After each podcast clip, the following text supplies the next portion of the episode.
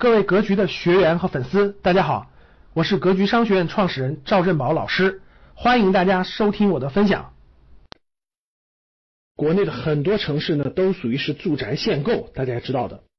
所以呢，很多学员呢，还是陆陆续续的不断的问我一个问题：你像我是武汉的，呃，我们城市限购了，我也没有购房的资格，我是否能买当地的商住房呢？很多这样的问题，那我们就聊一聊啊，商住房的投资。商住房过去，特别是在北京这样的城市啊，量还是很大的。啊，为什么呢？大家知道，七十年产权的是住宅，然后呢，五十年产权的是办公用房。那有很多开发商是比较聪明的哈，打擦边球，就盖了很多其实是办公类、商业类立项的这种楼。但是呢，他把房子呢也设计出，也有卫生间，也有厨房，甚至有的水电燃气都是有的。但它的立项确实是以这种办公或商业立项的，是五十年产权的。这种情况呢，就造成了，特别是在北京啊，过去的量还是挺多的，有量比较大的商住房，可以叫做商住两用房。但其实啊，在好多年前，商住房已经被不批了，就建委已经不批了。但是市场上遗留了很多这样的商住房。最早的商住房是又有水又有电又有燃气的，后来的商住房就没有燃气了。基本上就只有水电，而且都是商用水电。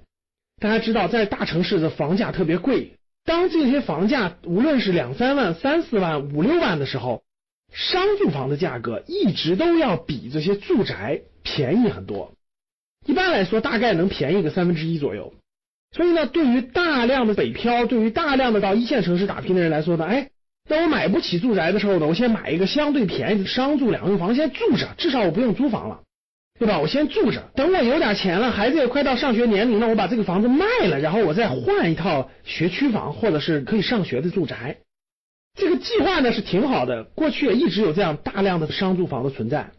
但是呢，二零一七年限购一批一批的上来之后，特别是在二零一七年三月份，北京限购政策越来越严格之后，在二零一七年三月份。就进一步加强了商住类、办公类住宅的管理，暂停了办公类住宅类，特别是所谓的商住房的交易。北京的商住房大概有上百万套，整个一暂停以后呢，当时有一段时间是非常明显的，北京的各个中介是不能再交易商住房的，整个就停了。有很长一段时间，链家是无法做商住房买卖的。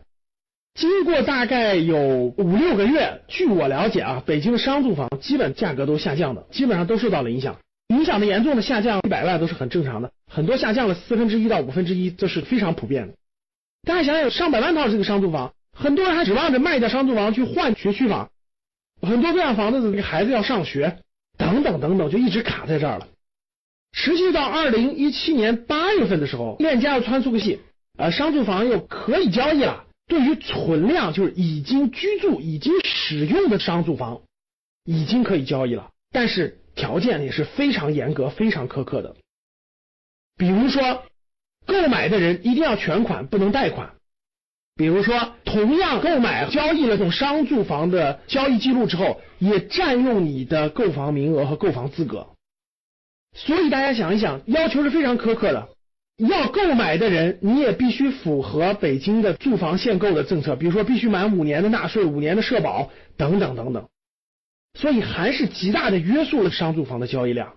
目前现在以存量的商住房已经开放交易了，但是要求苛刻，新的商住房还没有开始交易，大方向估计会转向共有产权房或者是公共租赁住房，这是未来的大方向。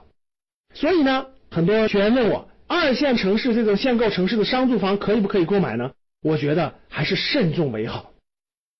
基于以上原因啊，第一个大方向上，未来的商住房新增量的商住房啊，不算存量的啊，新增量的商住房会转向公共住房或者是共有产权住房。所以呢，你的投资价值可能会受到重大的冲击和影响。第二呢，就是现在如果你买了商住房以后，你会占用你的住房名额，你要全款交易。然后呢，目前来看，买卖的时候还交的税还是不一样的。很多城市二十个点左右的增值部分的税，差别非常非常大的。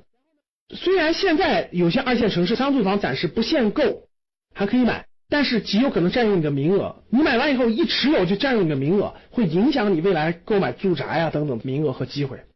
还有一点，很多朋友问了，我能不能拿公司的名义去购买？这个我也给大家做过详细的咨询和了解。如果你用公司的名义去购买这种商住房，有两个重大问题。第一个问题，公司购买的住房每年要交一个税，你要多交一笔持有成本，这个持有成本并不低。我调研过，如果按高额的算的话，一平米大概三十块钱的话，那一年也是非常可观一个税，持有税吧，我们叫。第二就是，如果是公司持有转让的时候，将会交一笔非常大的增值税的部分。所以公司持有的话，没有获利空间，几乎没有获利空间，每年还要交非常高的这个持有税，没有必要的。所以基于我前面说的几点，我觉得虽然现在有些城市啊，据我们学员的反馈，据我们市场的调研。像武汉啊，像有些城市的商住房不但没有掉价，还在涨价啊。那毕竟是因为住宅限购了嘛，很多人够不着，而商住又不限购，有一批大量的人还在购买这个商住。我建议大家总体上还是要慎重为。